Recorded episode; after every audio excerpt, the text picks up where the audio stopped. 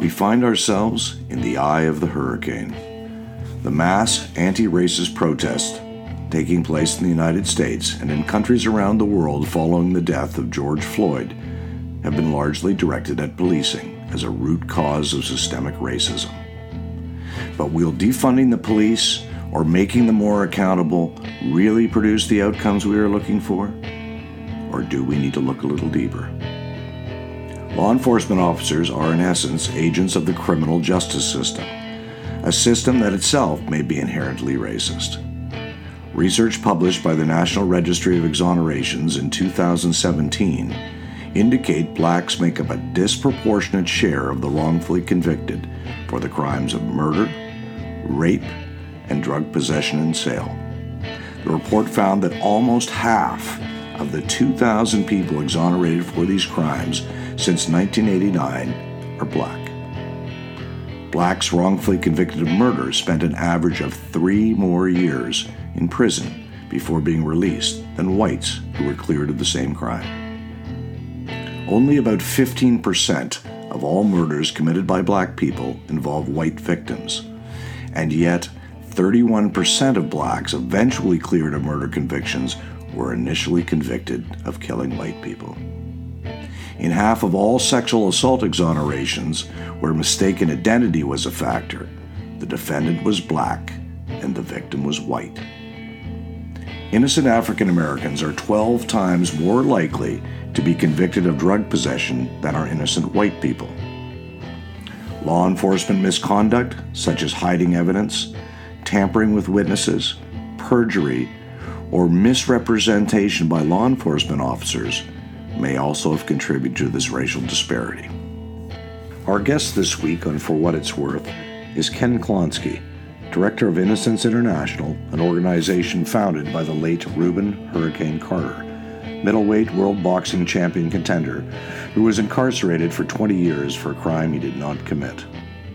Ken is the author of a number of books, including Eye of the Hurricane, My Path Through Darkness to Freedom, which he co authored with Carter, and Freeing David McCallum, The Last Miracle of Rubin Hurricane Carter.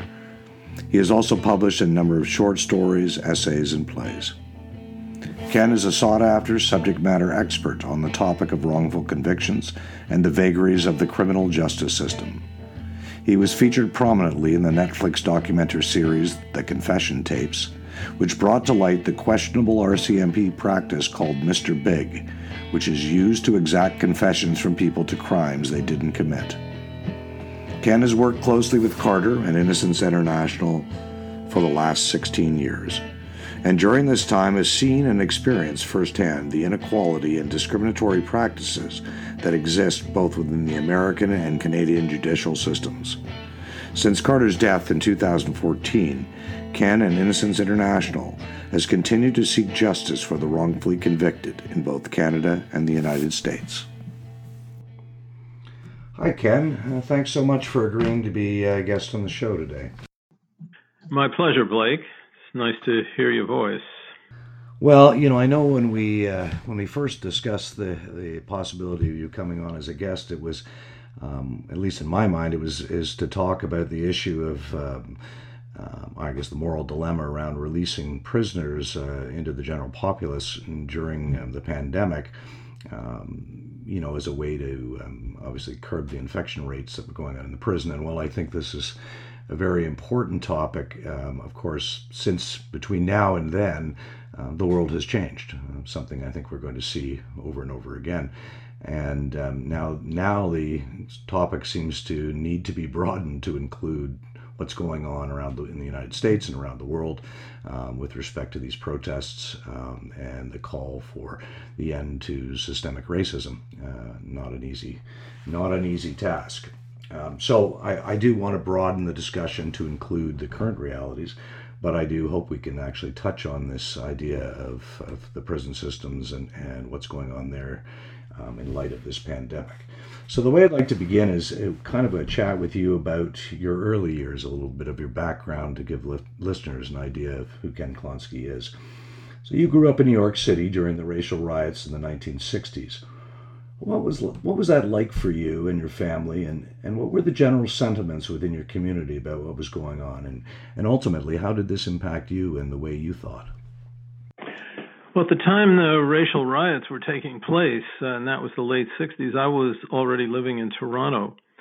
So when I went back to New York to visit family, uh, some of them were uh, traumatized, a bit angry the uh, the most significant of the racial conflicts that took place, uh, and this is because my brother was a teacher, was the um, New York Teachers Union and the uh, black community who wanted the control over their own education, and the that battle between the union and the uh, African American community was the really first blow to the relationship between Jews and blacks that had been very solid until that point. So that was a, a kind of formative experience to see communities acting like that. And at the time, I didn't have the depth of knowledge to understand this. Uh, and uh, so, so people were traumatized because they couldn't understand the attitude that um, African Americans had against. Uh, well, the reason it was Jews is because uh, many, many Jewish people uh, teach in the public school system. And so there was this uh, kind of okay, the white Jewish people are teaching young black children. And uh, it, you can imagine how difficult that circumstance would be when people want to control their own education. Uh, so that conflict was front and center. Uh, and through the early 60s, when I was um, at the University of Vermont, and then, of course, the really early 60s, uh, there was no end of uh, conflict that you would see on television between uh, blacks in the South, especially, and uh, authorities, sheriffs, and uh, rednecks, uh, people who didn't want black people to be in um, uh, lunch counters and drink from the same fountain. I mean, it was the battle against segregation, which everybody in the North kind of got behind because it didn't really affect them directly. Uh, it was easy to vilify the South, because the violence and the hatred was so obvious, it was on the surface. But as far as the North was concerned, they were able to think that this was all at arm's length. They didn't see the racism in the system that they were part of. Uh, they were part of the problem, not the solution, as um, uh, Eldridge Cleaver said. So right. when that's that leads right back to that uh, New York teacher strike and the significance of it. It was suddenly the people in the North realized, hey, you know, uh, either we're imperfect or these black people, you know, there's something wrong with them. They don't like us, and maybe we've misjudged the South. You you can see the the whole of of the upheaval sure. at that time. And do you think it's any different now? I mean, I when I read things in the papers now and I see the sort of knee-jerk tweets put out by certain individuals, largely white people, um, and of course then they end up getting fired from the positions uh, because of impro- inappropriate comments. But do you think it's kind of the same that people just don't understand what's going on? Well, they do get fired. Um, I would say that there's more consciousness around the inequities of race, uh, there is more consciousness as to whether this is going to translate into something positive uh, by way of change. I mean, the police are just one aspect of it. Uh, there is there's so much more. The education system, for example, the the education system in New York, the children in most of these schools, except for the magnet schools like Bronx High School of Science and so forth, are black. Uh, a very high percentage. Oh, we're talking over 90%. Uh, it's basically a segregated system. So, how are these things going to change? How is housing going to change? So, a lot of what goes on now, a lot of what's what's taking place now, uh, doesn't really address the core issues. Whenever people are going to lose something or they're going to have to give up something, uh, that changes the dialogue. As long as they think, okay, you know, we'll deal with the police, the police are brutal, and so on and so forth, that's one thing. But if it's if it affects them directly, their neighborhood or whatever it might be, then the resistance comes. So is it better? Yes. But is it much better? No. Yeah, that's the same feeling I have as well. Now, when you moved from the United States to Toronto in 1967, um, you know, clearly the race riots were going on, and, and, and people in Canada were certainly aware of it. Was there a difference? Did you was there a different feeling? How, how, what was it like in Canada? You know, looking across and seeing what was going on in the United States. Well, I didn't intend to stay in Canada. Uh, I was actually going to do my graduate degree at University of Toronto, and you know, then I was going to go back. And then I, I met my future wife. Uh, she was from Newark, New Jersey, and uh, you know there was an enormous riot down there. And after 1968, I mean, all the things that happened that year, the killing of Martin Luther King, the the two uh, the Democratic and Republican conventions, the um, uh, the killing of Robert Kennedy. Uh, it, 1968 was a, a, watershed, and it just so happened that I had finished a year in Toronto, and we looked at each other and said, "Do we want to go back there?" And we decided no. Uh, we have family and so forth, but um, uh, that was the moment where we decided we were going to stay in Canada. I, I, my whole, um, whenever I spent time down there in, in the 60s, or the late 60s, I felt like I couldn't take it, that my nervous system couldn't take being there. There was this intensity and this anger that I just did not want to be around. So it would it be safe to assume that you didn't feel that same sort of intensity, uh, anger, um, racial um, know, pressure, if you want to if you call it that, in Canada as, as you did in the United States? Not in the least. Um, Canada was an extraordinary society in 1967 uh, and somewhat thereafter too. Uh, it, first of all, there were no street people as far as I could see, everyone was housed. Now, there weren't a lot of street people uh, in New York either at that time, but way more. Uh, that I just never saw street people in, in Toronto. And they also, there was a medical system. Uh, we take that for granted sometimes in Canada. But there was no such thing. You had to have a lot of money to, even back then, in order to be treated. And the and the schooling, the education system. It cost me uh, the first. Uh, I think that I had to pay in graduate school. Uh, the first year was five hundred dollars, and then the years thereafter were fifty dollars to renew being in graduate school. That meant that education was enormously subsidized and still is if people are really aware that i mean it's expensive to go to school and you have to get a loan but the the costs in canada are nothing nothing approaching the united states. So canada is a more equitable society because money is not as great a bar as it is in the us uh, unless you get scholarships in the U.S., uh, most many of these schools are absolutely unaffordable. Or if you take out loans that you'll never be able to pay back.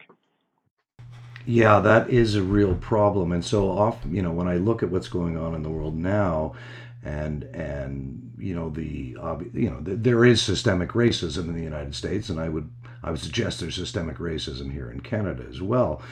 However, the socioeconomic disparity in the United States far exceeds that of almost any country in the world. I was looking at a report recently that stated that almost 69% of the assets in the United States belong to 1% of the population.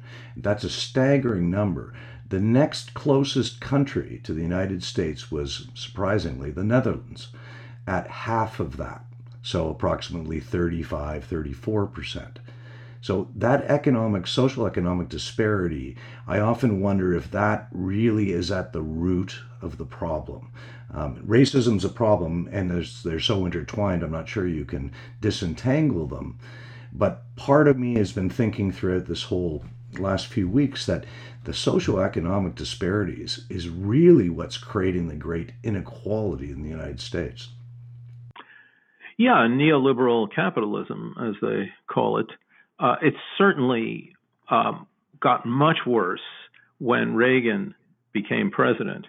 And it's interesting that um, a lot of, the, again, the the key moment was a union battle against uh, the the establishment, the, the, the battle of the air traffic controllers union, when um, Reagan says uh, you either come back to work or be fired, and they had a union and they decided they were on strike and they weren't coming back, and he fired them.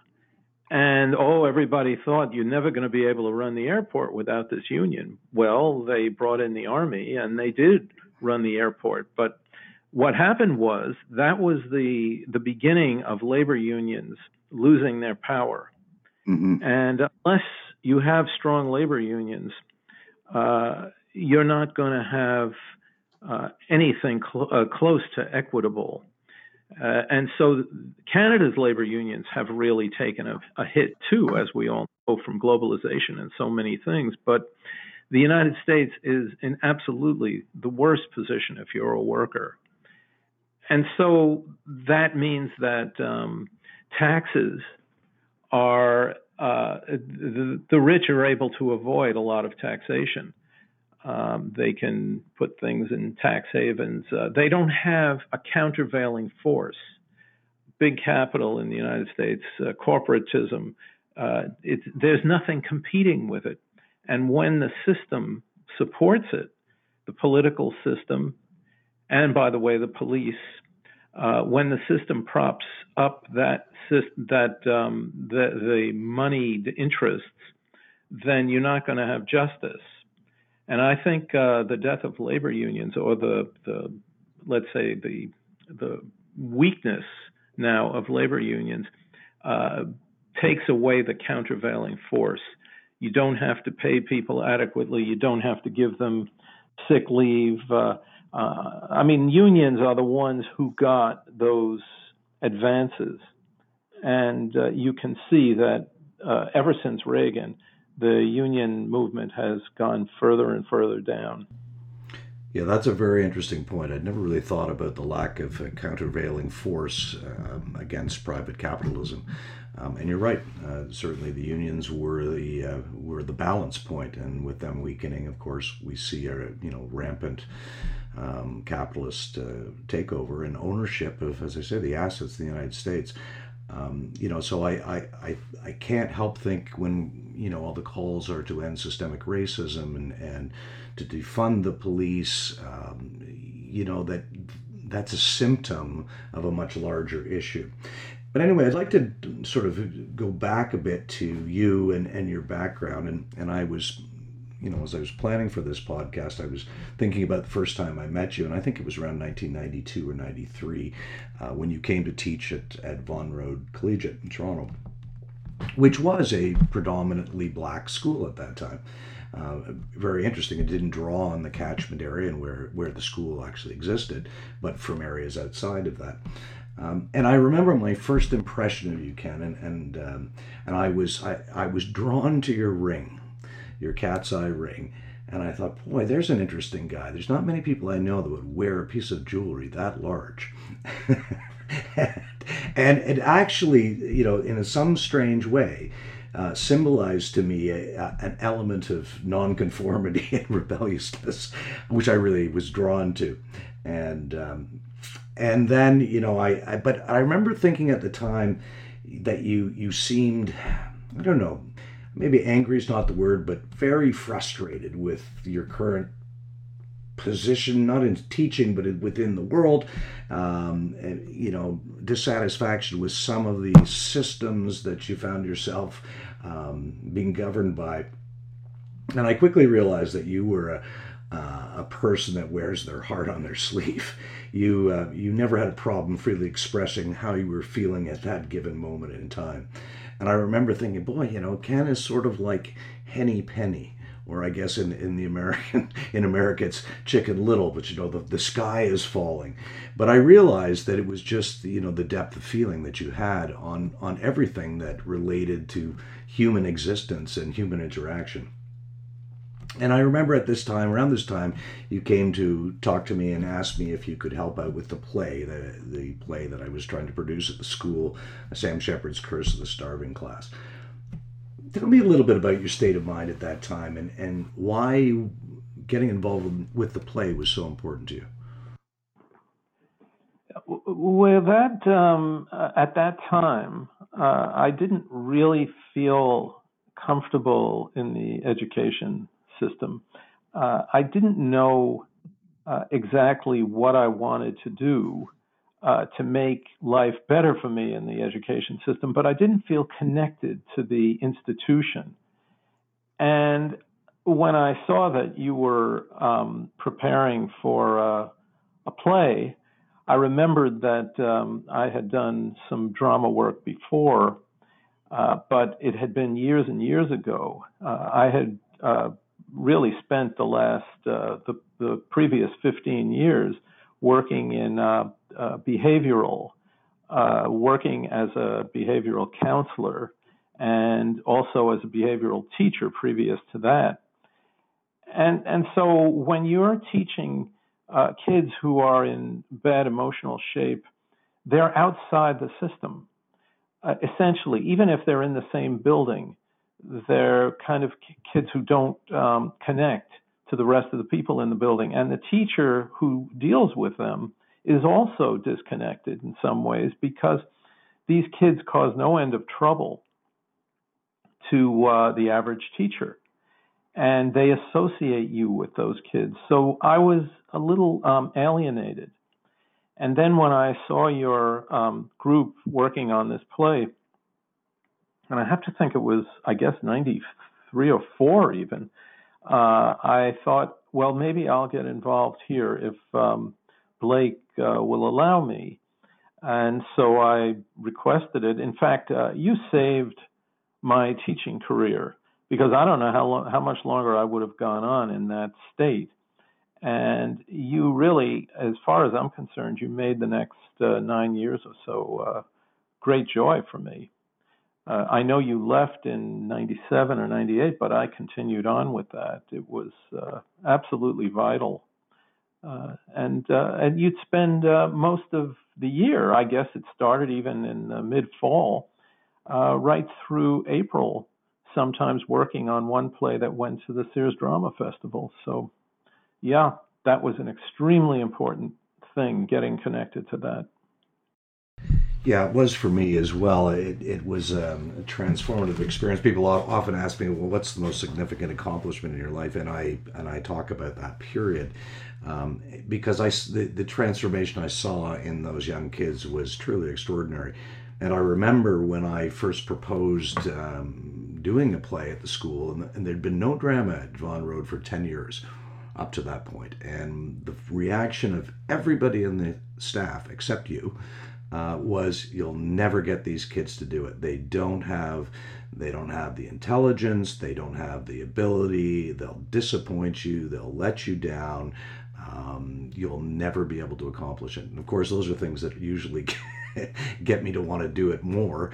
Um, but we found the exact opposite, I, I, and it was truly a transformative experience, both for the students and I think for you and I, and has led to you know continued collaboration in the in the areas of producing plays for the God, the last number of years. Uh, we've done I think seven in total together. So it is a transformative experience. Yeah, even one at the uh, Vancouver Fringe. Um, I, I do think, though, that that um, experience, the first time we did the Sam Shepard, uh, I tell an anecdote about that, thinking, Well, first of all, the process was extremely difficult because those kids were not exactly committed. Um, and I thought, oh, this is going to be quite a disaster. Uh, and even uh, with the rehearsals, I kept thinking, disaster. I, don't know how these, right? You say I'm chicken little, right? And so I, I thought, I don't know how these guys are going to get it together. And then the night of the play, uh, it was almost a professional performance. I was astounded how they did get it together. Uh, that was a revelation to me. If you think negatively, uh, sometimes uh, you'll uh, cause something to come out badly if you actually share those thoughts. I didn't share those thoughts with those kids. But when I saw what they did, I realized you don't give up hope on anybody. There's especially young people. Well, I think you know, even the same thing occurred. You know, when I was reading "Eye of the Hurricane," you know, this whole notion of um, I don't know how to describe it. As Rubin Hurricane Carter, um, I think was very much drawn to the existentialist and existential thinking and understood it, uh, given his predicament in prison and, and the number of years he spent in solitary. And I found that to be the same with those students. In other words, the piece itself, Sam Shepard being an existentialist, um, you know, raised ideas about the world and questioned the American dream and society, societal norms, and I think all those kids could really relate to it in the context of their own lives. And I think that's why it worked. I'm not sure if we had chosen, you know, a different type of work that it would have been as successful, uh, but who knows? Um, but you know, the around this time too, I noticed that you you started writing again, um, and what why? What was the motivation there to start writing? Was it as you say just you know you were kind of feeling at odds with the education system and teaching or was it something more? I had never stopped writing. I was writing for uh, magazines.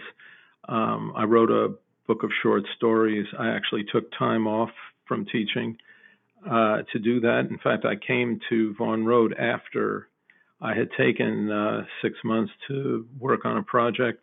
So there was never a time I stopped. But when you're teaching, it's very hard to accomplish things um, in in uh, short amounts of time. Uh, so most of the work I did during those years was uh, kind of uh, sociological articles uh, left wing articles about uh, systems, especially school systems. Um, so uh, I, I, never stopped writing. I, I, think I'm a writer, but uh, uh, it wasn't until I left teaching at the age of 57 that I really could be more of a full time writer. Well, I, I, wanted to jump to to Rubin, and then in 2003, you did an interview with Rubin Carter for the Sun magazine called "Going the Distance." Uh, Rubin Carter's long journey from convict to crusader. Um, what prompted you, first of all, to reach out to Carter, um, and then to do that interview? Rubin had come to uh, Vaughan Road. Uh, I think it was the first year I was there, or maybe the second. Uh, and he was there with um, Lesra Martin. And I'm I'm trying to remember. Actually, no, it wasn't that early. It was it was later on. I think it was around um, 2000, because the hurricane had come out, the film had come out, and he came in with Lesra Martin, and they did a uh, a session, and I was wowed by the first of all, the story of his life, and also the power of the presentation. Uh, I've never, well, I have never known anybody with more kind of charismatic skills, shall we say, or more charisma. And uh, then that film, uh, I started taking students to see the film. And one group of them, well, I told them that Rubin lived in Toronto and they said they wanted to see him. They wanted him to come to the class. And I'm thinking, great. He he gets five figures for uh, uh, speaking engagements. So but anyway, I thought, well, let's write him some letters and see. It was a good exercise for these kids, who, by the way, did hardly any reading at all.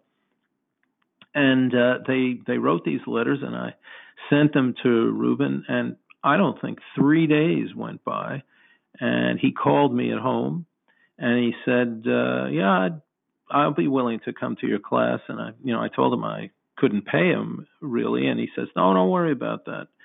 and he came and uh, he gave a lecture to these kids, uh, none of which they understood. Neither did I.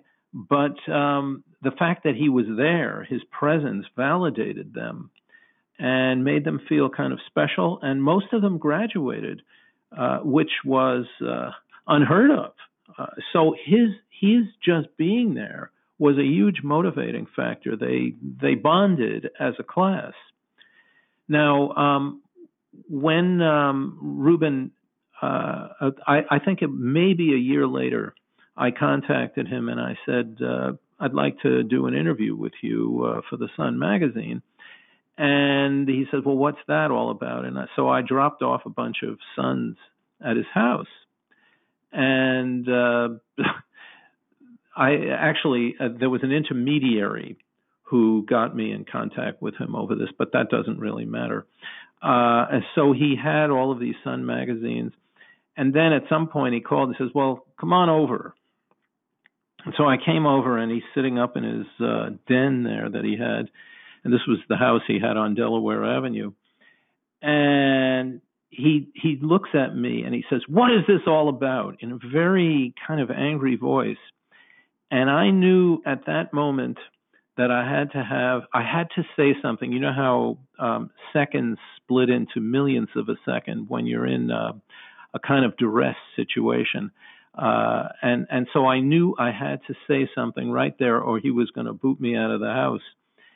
And so I said, um, I said posterity. I said people are going to want to know what you thought, and not just the fact that you were a boxer. That was it. That's all I needed to say. Because one thing that Rubin really craved was recognition for his intellectual achievements and his uh, kind of spirituality rather than this figure that people identified with this boxer uh, or even this wrongly convicted person. So uh, that began he he agreed to do the interview. I don't think he ever read any of the magazines. And the people at the Sun were really excited by it, and they did a great job editing it. I look back at it, and I still see that it's um, a remarkable piece. And he phoned me uh, when it came out and invited me over again. And uh, when I walked up to that den, he picked up that magazine. He says, "He says, I love it. I love it." And so I thought those ideas in there could really be expanded. And it didn't take me long to propose doing a book. And he agreed to that. And we had no trouble finding people who would be interested in doing it. But Rubin is a very difficult person. So there were many uh, um, pratfalls on the way to actually getting this book out the book didn't come out till 2011, and we'd started working on it around 2004. Wow, yeah, and that that leads me kind of into my next uh, question. Was um, you know this marked that article with the Sun marked the beginning of a very long relationship with Rubin, um, and uh, and the cause of addressing wrongful convictions. What did Carter say to you that fundamentally affected you to the point that his cause and convictions became your own? That is a very, very good question. What was it in particular? I think um, it was about change. Uh, he said, You can't change your mother, you can't change your father, you can't change your wife, I mean, as a person. You can't change the country, you can't change anything but yourself. And when you change, the world around you changes. And I thought about that a long time and I thought, you know, he's absolutely right. It's not the change that you, even in society, society doesn't change. You change, and things happen around you because you've changed. Uh, I went into teaching um, behavioral students all back when in uh, 77, I guess, uh, even slightly earlier. And uh, I, they, these kids were causing no end of grief. I didn't know how long I was going to last. All kinds of stuff was happening, and uh, it was highly stressful. And I spoke to somebody who ran the school. It was called Youthdale School. And he would talk to me about what I was doing in there. And I felt uh, really angry because I thought, well, you're not getting to the point. These kids are crazy and so on and so forth. But what he made me understand back then was that if I approach things differently, then so would the kids. Uh, that you can't be the opposition. You have to be in their corner, working with them. You have to be going forward, not against them, forward with them.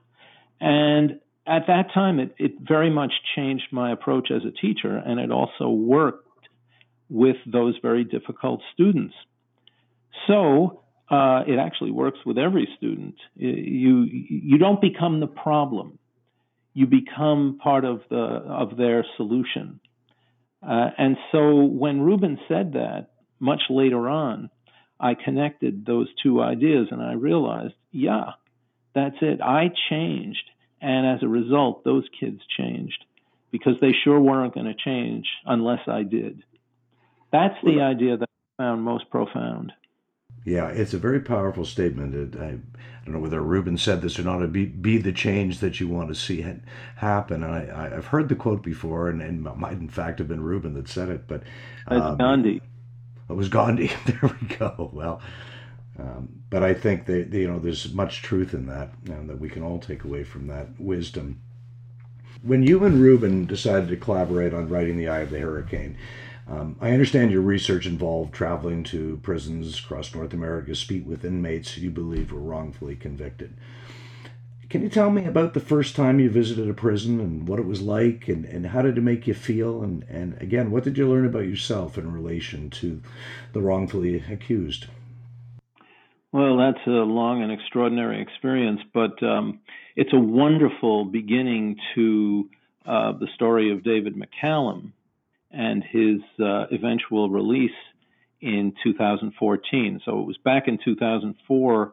Rubin quit the um, um, AIDWC, which was the Association in Defense of the Wrongly Convicted, which is now Innocence Canada, and he had nothing. He had he didn't have money.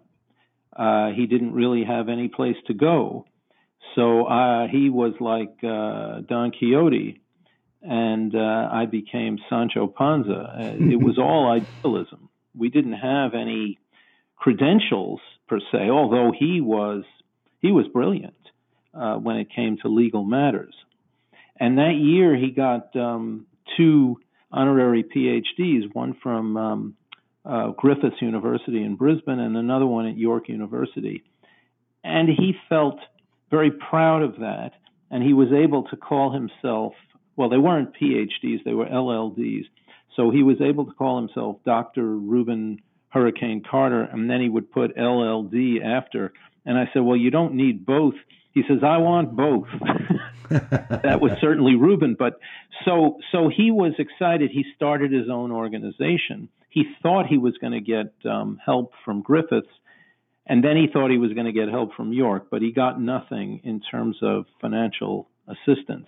In fact, it was my father's death that made the the uh, uh, it made it possible for us to do these various things. Uh, David McCallum, uh, who was a prisoner at Eastern Correctional in New York, came across the interview in the Sun magazine. He borrowed the magazine from a friend of his and he read this interview and he read it over and over and he decided he had to get in touch with Rubin. He was a letter writer. He wrote over 600 letters and he'd never been able to get anybody to really help him.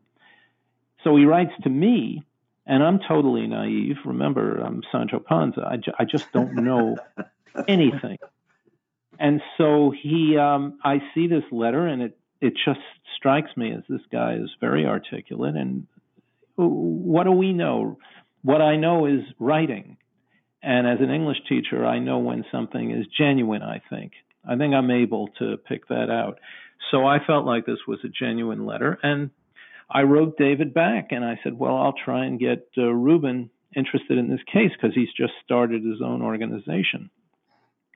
And uh, so Rubin said, "Oh yeah, we'll we're going to help this guy." And I got back to David and I said, "Well, looks like you're going to get help." And then the next time I spoke to Rubin, he says, "Well, I'm not sure. We got to go visit the brother because if he's going to come out and make some kind of uh, fool out of himself, he's going to make a fool out of me. So I have to know that I'm representing somebody worthwhile." So Rubin uh, and I and uh, Alonzo Starling, who was um, Rubin's chief of staff, as he called him, uh, went down and uh, we visited David, and we had a very long interview. And I, I think uh, Rubin fell in love with David, and vice versa. The two of them just uh, stared at each other for long periods of time. I, I'd never seen anything like it. But that was really the beginning of uh, 10 years of work to get David out of prison. Yeah, it was a it was a monumental uh, feat to have done that. I, you know, thinking about you doing that, and again, there was a period of time where you and I didn't see each other that much, but I do remember um, going out for dinner with you and Rubin on the Danforth in Toronto at uh, Sher-E-Punjab, and it was during that time when when Rubin was looking for money uh, to fund his new uh, Innocence project, and we were sort of noodling around, brainstorming some ideas and how we might be able to raise some funds. So I do remember that period of time. You know, and, and here's a funny thing, and, and, rereading Eye of the Hurricane, um, I find the it's much more impactful to me right now than it was when I first read it. And, and obviously, that's um, given everything that's going on in the world. And I, I pulled out a few um, quotes from the book. Um, and if you'll indulge me, I'd like you, I'd like to read them to you and, and sort of get your take on that um, in the context again of what's going on um, in the United States and around the world. Um, things that I found particularly profound. And this was um, around Rubin talking about the notions of stereotypes and identification. And so he says, when you take on an image, you willingly become a stereotype. People have stereotyped me, and I have stereotyped myself.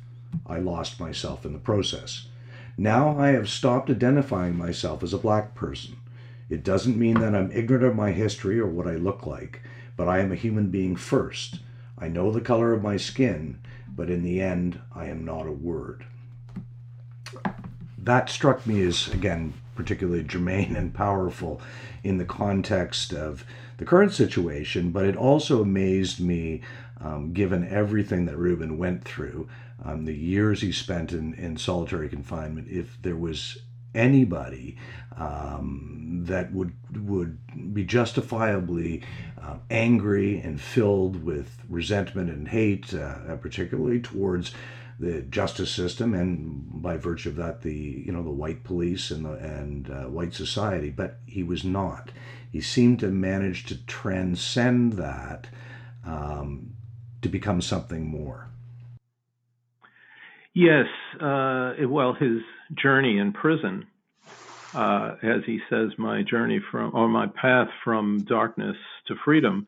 That was what it was about. He went in there as an angry uh, prize fighter uh, and somebody who deliberately stoked the anger of authorities. Uh, he was he was always a kind of bad actor uh, for the first 30 years of his life but at some point in the prison, he looked at himself. He had been in solitary confinement by uh, his estimation.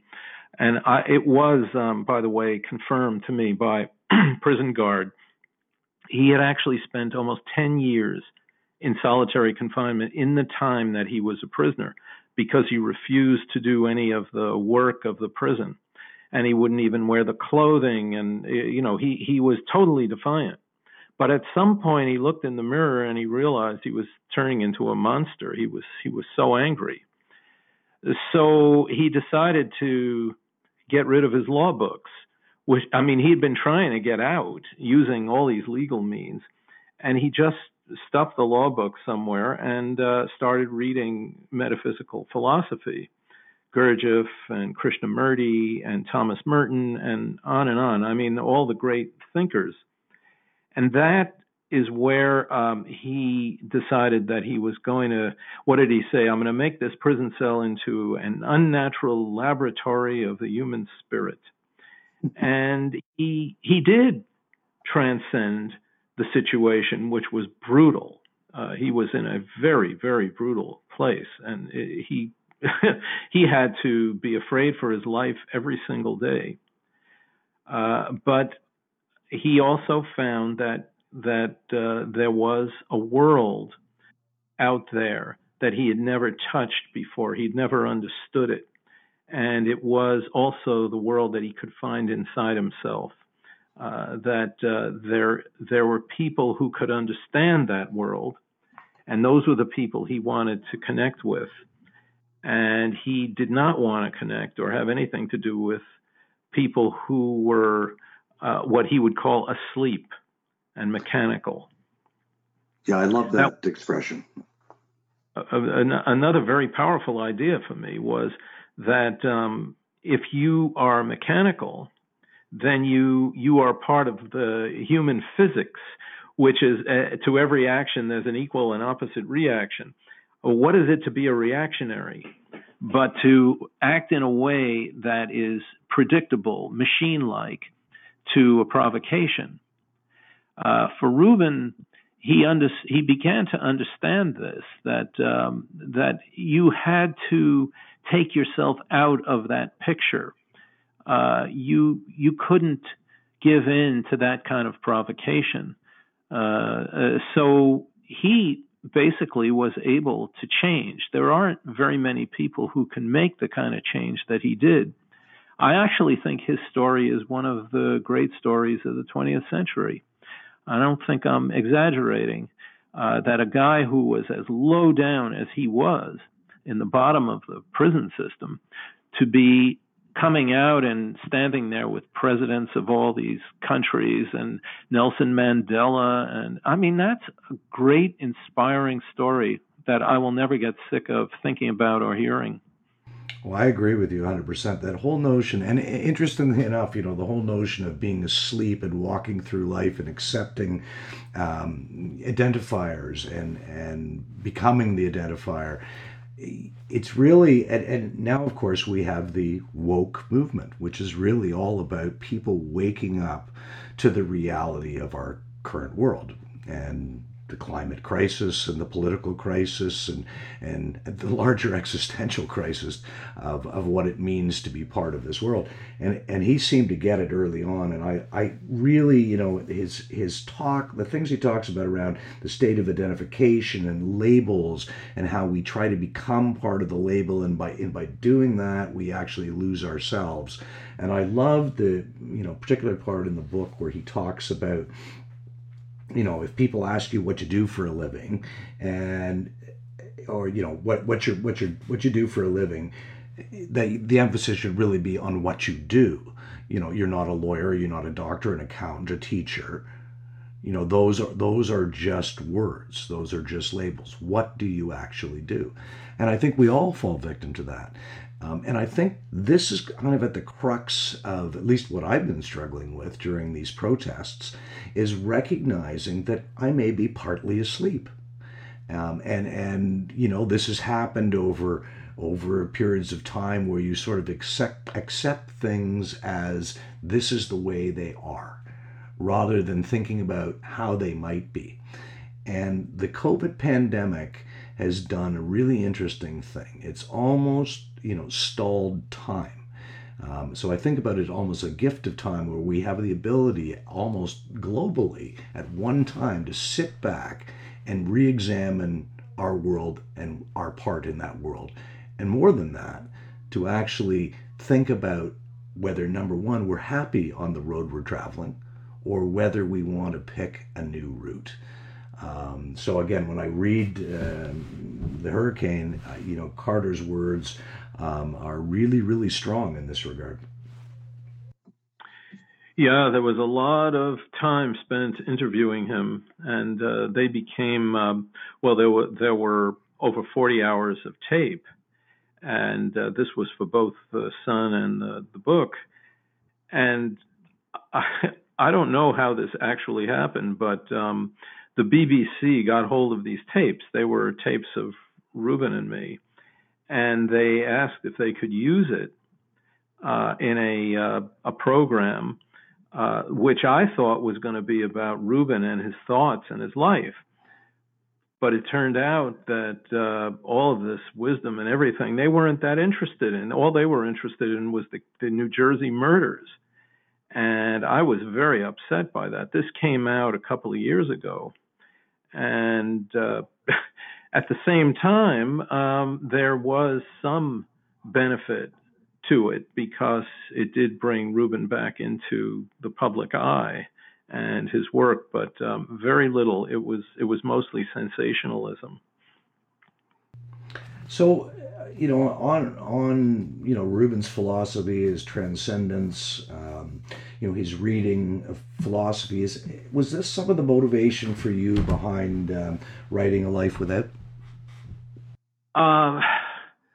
No, it wasn't based on philosophy whatsoever. That was um, based on uh, experience with uh, wrongful convictions and the amount of research I was doing. Uh, the the book was essentially um, uh, a first person account of somebody who was wrongly convicted, a New York cab driver.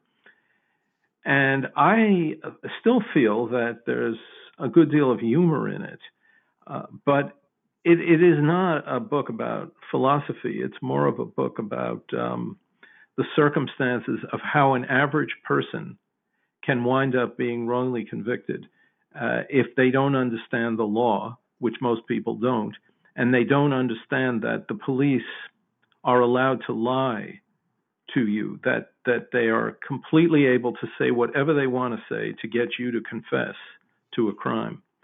And so I thought that's a completely absurdist, absurd situation. And I wanted to write a play, but the the the Quattro Books was doing novellas, and I thought, all right, I'll turn this into a novella because there was a Ken Klonsky novella contest, and I had never written a novella, so I felt like, okay, I'll do that.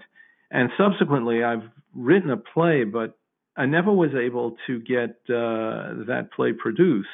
It did win it, or it did uh, get a, mention for a BC Drama Prize. But um, so Life Without uh, was based more on um, uh, McCallum, Burns, and Rafay, the absurdity of the system that I was looking at, and the uh, the amount of research I was doing. So you know all of this and, and of course you know you work with Rubin you're writing um, and and then you know Hurricane Carter's dying wish was um, for the New York State justice officials take another look at David McCallum's case uh, you know wrongful conviction. And um, you were able to fulfill Carter's dying wish. How did that make you feel well, the day David got out was the second most powerful, wonderful experience I've ever had. The first one was Ray, my son's birth. Uh, and what it, a lot of people who come out of uh, prison who are exonerated, there's an expression, the rebirthers. And so they get themselves a new birth date. Rubin was November 8th uh, David McCallum October 15th. Uh, so I've seen a number of people who thought, well, their lives meant nothing until the day they walked out of that prison. That may or may not be true, but uh, uh so David uh, was was released, and that was the end of uh, an enormously long process. Rubin, um, he was on his deathbed when we wrote that letter. And he um, he died uh, right before uh, Ray, my son's film, came out uh, on David McCallum at the Hot Docs Festival. And the whole, then um, uh, Ken Thompson, who had been elected uh, Brooklyn DA, got involved in the case. And it was just an inevitability, these things happening. And that letter that Rubin wrote, I think was that was the most significant thing that happened in 2014. It pushed us over the brink. You know, we we finally reached the point where we were um, more powerful than uh, the system. We had we had gotten to that moment. Uh, it was Rubin's death wish, essentially, that David be released, and he wrote it directly to Ken Thompson, the new DA, who was very responsive. He want he got into office promising to right the wrongful convictions in Brooklyn, which are legion. Uh, it's a, a, terrible crime what happened in that uh, jurisdiction for, oh, 15, 20 years. Uh, there was a cop named Louis Scarcella who was responsible for many of these uh, wrongful convictions. He had a whole technique.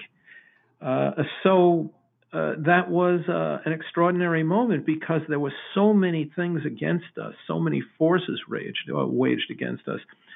Even parole became impossible because David wouldn't admit that he'd done a crime that he didn't do. So uh, thank God they didn't give him parole because then he would never have had a nice settlement and uh, life would not have been the same. So, yeah, uh, it took 10 years, but in the end, we all felt it was worth it.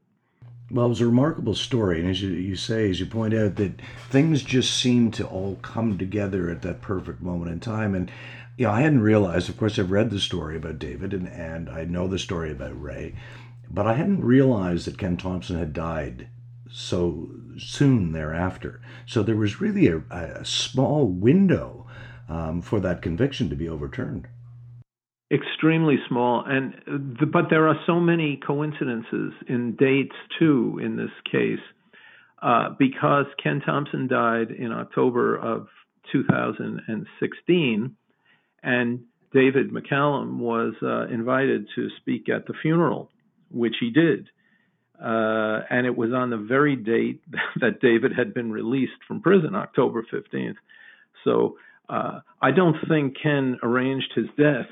No. uh, so I mean, there were a lot of things. Rubin's death was on Easter Sunday. Uh, you know, these are little things that might not mean anything individually, but when you put them all together, uh, David went into prison in 1985. That's when he was arrested. Rubin got out of prison in 1985, and Ray was born in 1985. Got to consider these things um, yeah. in some light that I don't truly understand, but I'll say that that's it. I don't understand it, but it just seemed like more than coincidence to me. The whole case. Yeah, it's it's quite a remarkable story.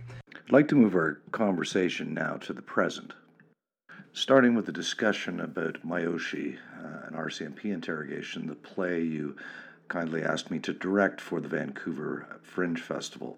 This was really my first opportunity to understand what you do um, and to understand this whole notion of, of wrongful convictions and, of course, become aware of how often this actually happens. It was also my first experience or introduction to the Mr. Big sting tactic being used by the RCMP, designed to exact confessions from people to crimes that they hadn't committed. To provide our listeners with a little context, um, Ken and Innocence International have been involved in a project to overturn a conviction, a murder conviction, um, for a crime that was committed in the early 90s in Washington state uh, where two young uh, boys, Sebastian Burns and Atif Rafay, were accused and later convicted of, of murdering Atif's parents uh, in their home in Washington. Their conviction was largely based on evidence provided by the RCMP. I remember when I first saw the transcripts you provided me with, and for our listeners, these transcripts were new evidence they were never um, available during the trial of Atif Rafay and Sebastian Burns. no one had actually seen these transcripts or read the interview, the RCMP interview with Jimmy Miyoshi. Jimmy Miyoshi was one of Burns and Rafay's best friends, and their conviction was largely based on his testimony in court. And I also remember how appalled I was after I'd read those transcripts. Firstly, that the RCMP could get away with using a tactic like Mr. Big. And just for audience sake, again, Mr. Big Tactic has the RCMP pretending to be criminals, to be underworld figures um, who are engaged in criminal activity throughout the sting operation and throughout the interrogation of Jimmy Miyoshi, they were clearly manufacturing facts that suited the case that they wanted to provide. And Jimmy clearly did not agree with the story that the RCMP wanted him to agree to. But I remember before I had a chance to review the actual transcripts of the interrogation of Jimmy Miyoshi by the RCMP, you directed me to watch the Confession Tapes, a documentary on Netflix about the murder trial and the subsequent um, um, imprisonment of uh, Rafay and Sebastian Burns. And my first impression was why on earth would anybody confess to committing a crime, especially the crime of murder, if they didn't do it? I later came to realize that the RCMP technique, the Mr. Big Sting technique that they used, was so effective, not just in this particular case, but in, in previous cases and subsequent cases it is done so well and so effectively that people end up confessing to these crimes even though they know they didn't do it, simply to end that whole interrogation process. Well, it's one thing to read the transcripts, and it's quite another to actually create um, a story from those transcripts, a sense of meaning uh, for an audience. Because, of course, just reading the transcripts, they were so absurd and they were so nonsensical at, at, at a very basic level because, of course, the RCMP just kept asking the same questions over and over again because they weren't getting the answers that they were looking for uh, to support the case they wanted to prove. And so it was it was through that process of creating the story out of it that I began to understand um, this notion of wrongful convictions and how easily they happen. Secondly, what was clear to me throughout the process was number one, how corrupt the RCMP was. Number two, how dysfunctional the criminal justice system was both in the United States and Canada, because, of course, these boys were being tried for the crime in the United States, but they were using evidence from a sting operation conducted in Canada by the RCMP. A sting operation, which, by the way, is illegal in the United States. There was almost this mass level of collusion amongst the RCMP, the police in Washington, and the criminal justice system, the court system, because there was no physical evidence to support the conviction of these two boys. And in fact, the physical evidence that was available, and the police knew about it, as did the RCMP, pointed to a different set of murderers. But they were so focused on pushing this case forward and convicting these two boys because they've already spent a lot of money and time and effort following a trail that we actually believe now was incorrect, that they weren't prepared to even look at the evidence, the, the substantial amount of evidence that was in front of them, which would basically have led to the release of Sebastian Burns and Latif Rafay. In a nutshell, it was the confessions exacted by the RCMP with the help of the Mr. Big sting tactic, which led to the conviction of these two boys. That, along with the testimony of Jimmy Miyoshi. You know, and this has got me thinking about the current situation around the world and this whole idea of defunding the police uh, and of course, in the context of, of the RCMP and the Burns Rafay case uh, and the Mr. Big um, sting approach, which you know was challenged in court And my understanding is there has been some movement insofar as the, the police can't just indiscriminately use that technique anymore unless there's some form of evidence to support the use of that Mr. Big technique, but it hasn't been abolished. So part of me thinks that you know, okay, we can look at the police and we can try to change what they do and how they do it. We can defund them, we can reallocate funds, but until we address the inequalities and the discrimination in the entire criminal justice system, is it really going to drive the impact that we're looking for? Well, I guess they're not an either or. Uh, sure, there are inequities in Canadian society, and um, there are problems in the justice system, but the Canadian justice system, I would say, is um, 50% better than the U.S. system. Not, I mean, uh, of course, the Canadian justice system also manufactures wrongful convictions. We know very well there have been some many, many, many famous cases. Uh, it's almost as difficult to overturn a conviction in Canada as it is in the U.S., and maybe in some ways more difficult.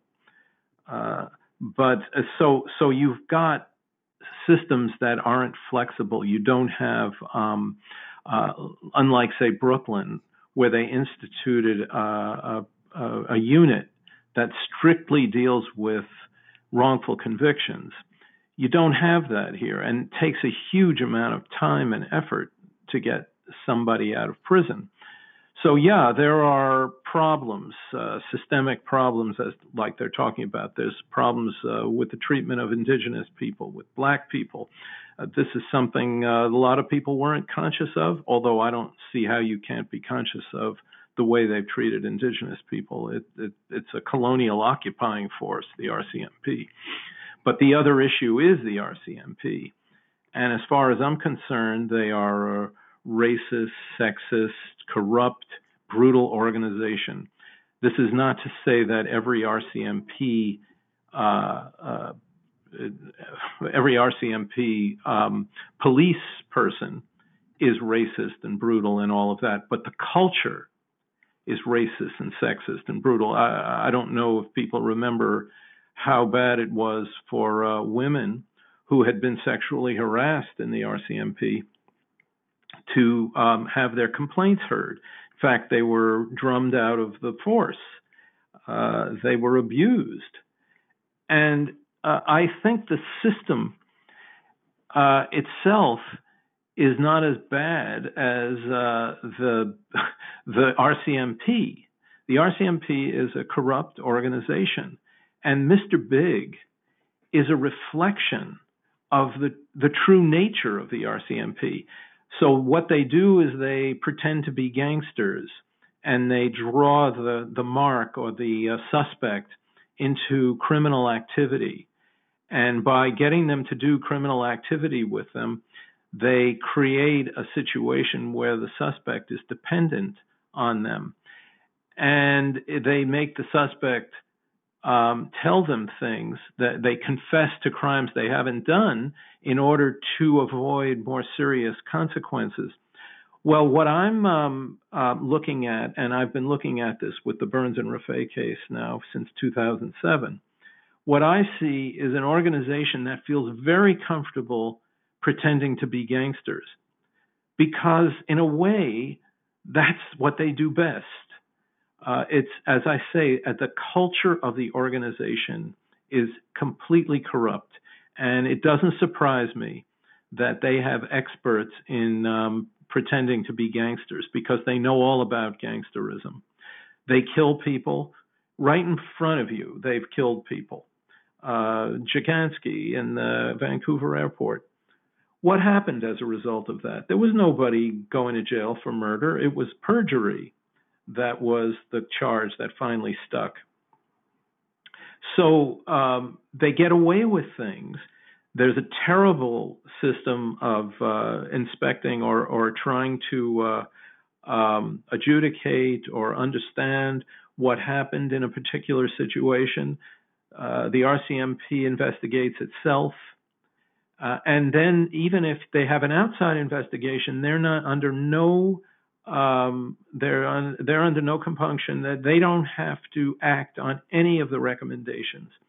Uh, they can hear recommendations, but they don't have to do anything. And these cases, these cases can draw on for years and years. Um, uh, killing indigenous woman, 2016, nothing's happened.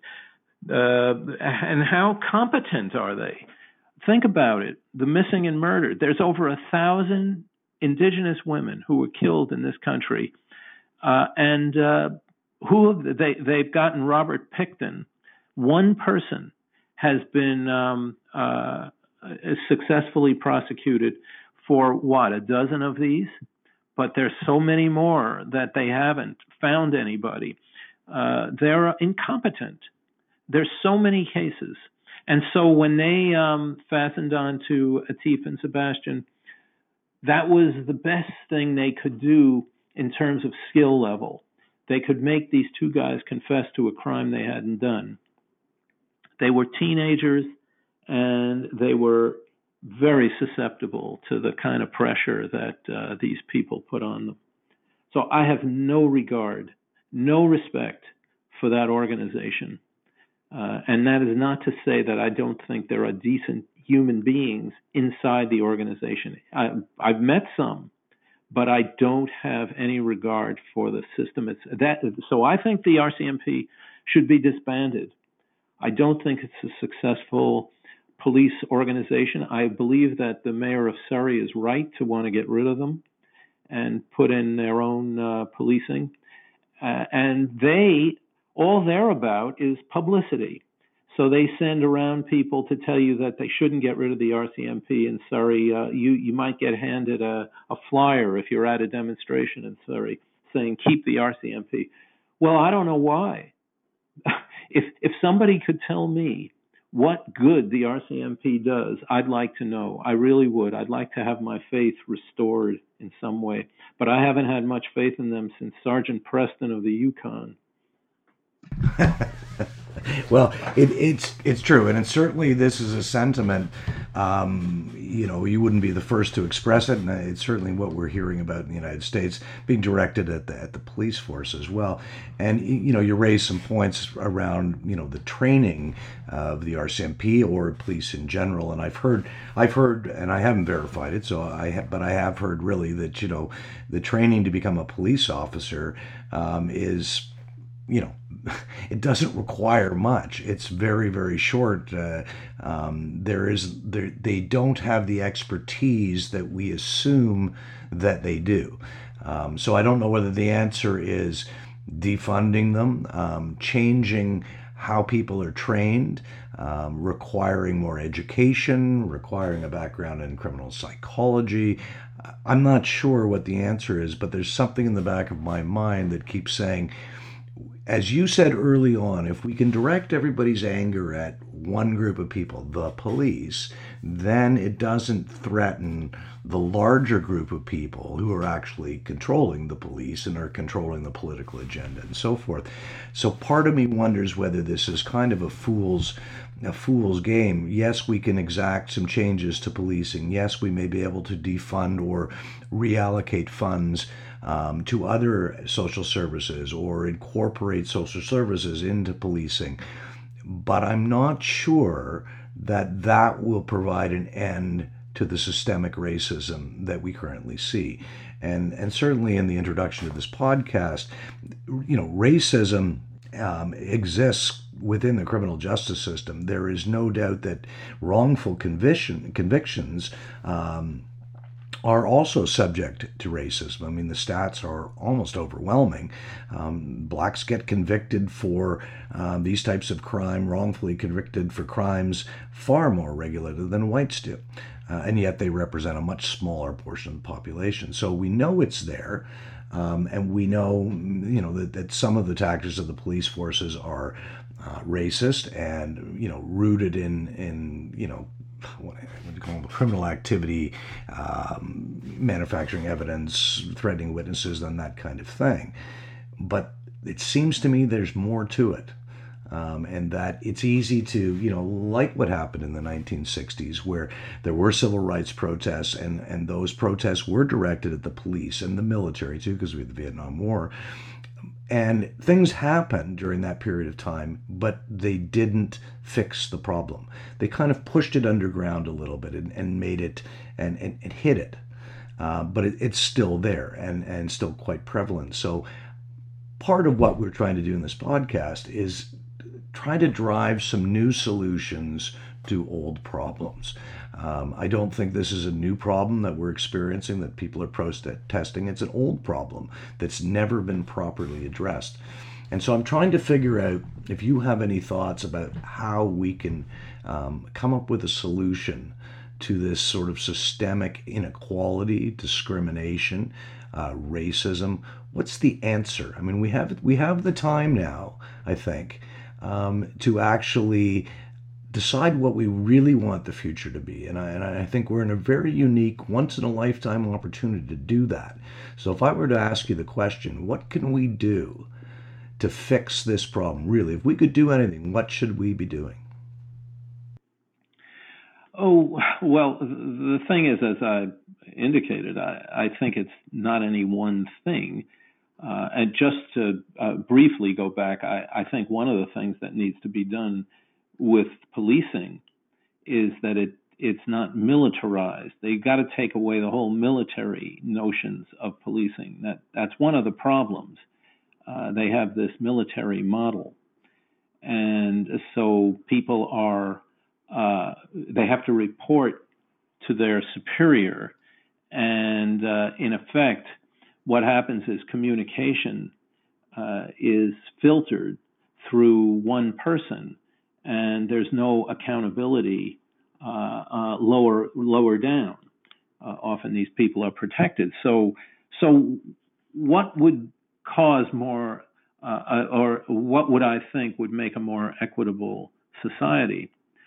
Uh, on I think the notion of defunding the police it's probably the wrong word. I think you were right when you mentioned reallocate funds because the police are doing jobs that are not meant for some kind of militar- militarized organization.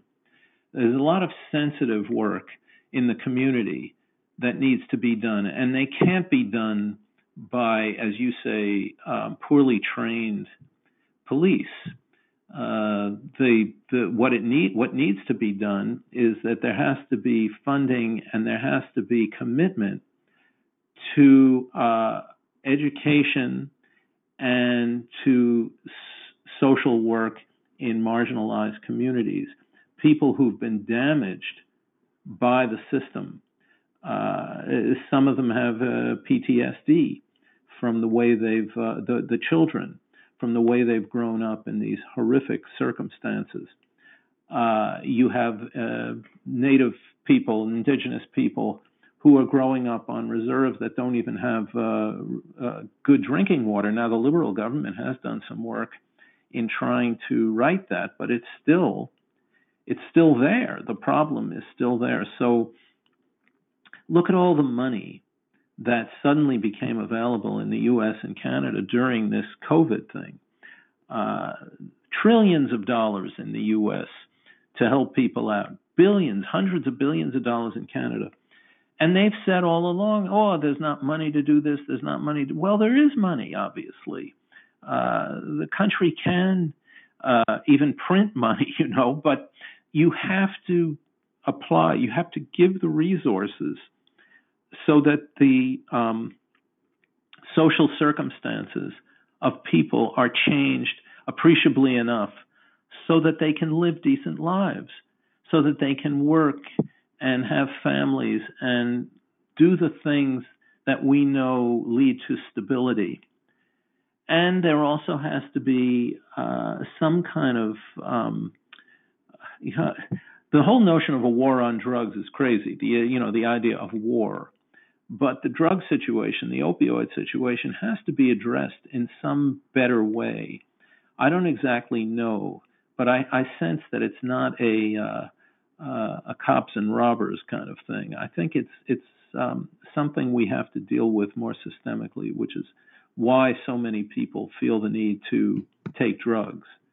Uh, once again, you're dealing with um, psychology, social work. Uh, this is not, the police should have nothing to do with drugs. So, in a way, the police are doing jobs uh, that enforce the inequality in society.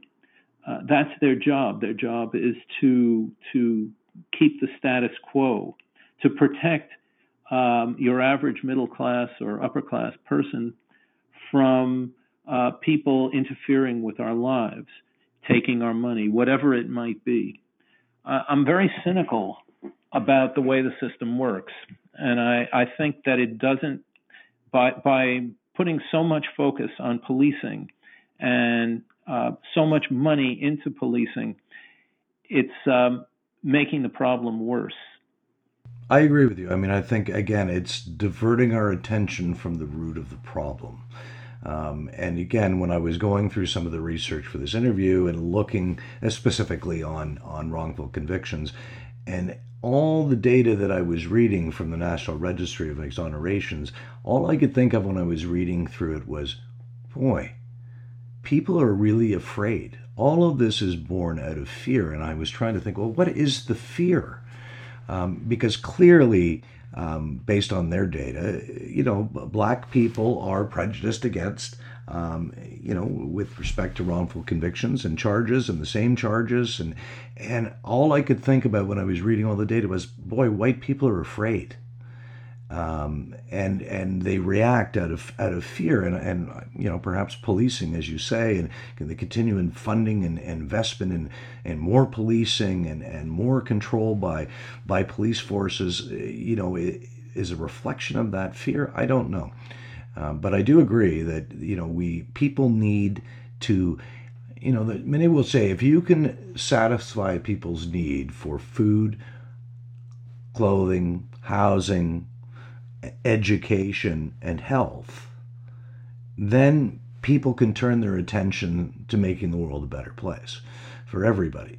But with those basic necessities lacking, um, there is bound to be, you know, mass inequality, and and it, this is a concern. So when I watch what uh, the Canadian government did with respect to the CERB uh, versus what happened in the United States. And I, I've spoken to a few American friends of mine as well, and they've said, well, you know, yes, it was great to get $1,500, uh, a check with Donald Trump's signature on it but that doesn't do anything for us. The majority of, of the emergency funding went to bail out the corporations, the same people that the government bailed out back in 2008 and 2009 when they caused the worst recession in history.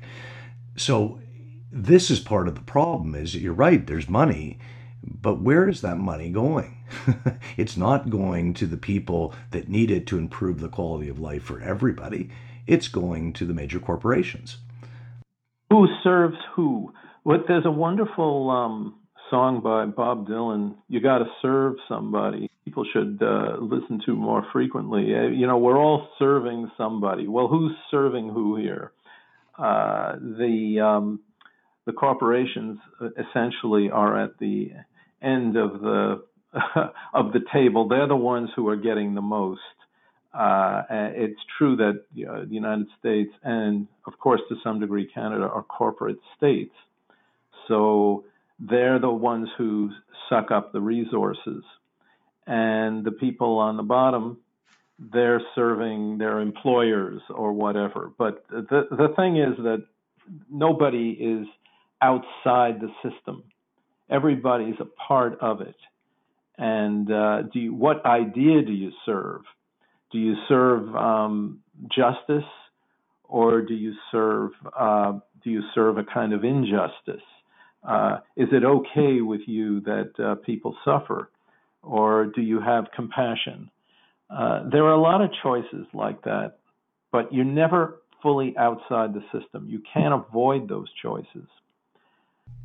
Yeah, that's a very good point. But I, you know, I think um, I think we're kind of at the end of, of the episode. I want to thank you for um, your time, and, and I think we did cover quite a bit. Um, who knows where we will go in the future, Ken? But I, I hope um, you know if you're if you're willing, you'll come back and join us for another episode, um, and further on these along these same lines of discussion, but maybe something different because of course the world will change uh, in between now and then, no doubt. Yes, we don't know why, how, but it will. Uh, you're right. I think that we are on some kind of, uh, or in some kind of moment where uh, things could uh, maybe change for the better or go totally off the rails. Certainly a, a, a tipping point here. My guest for the next episode of For What It's Worth is Dag Spicer. Dag is the senior curator of the Computer History Museum in Mountain View, California, the world's first and largest computer museum. Dag regularly conducts media interviews, liaises with U.S. government national research laboratories and universities, deals with legal and commercial intellectual property issues, and organizes public computer history lectures. Dag is also a writer on topics related to computer history for various media and scholarly organizations. For our Canadian listeners, Dag is the son of Keith Spicer, well known academic, political advisor, journalist, and writer, past head of the CRTC and Canada's First Language Commissioner. Join us for the digital dark age for what it's worth.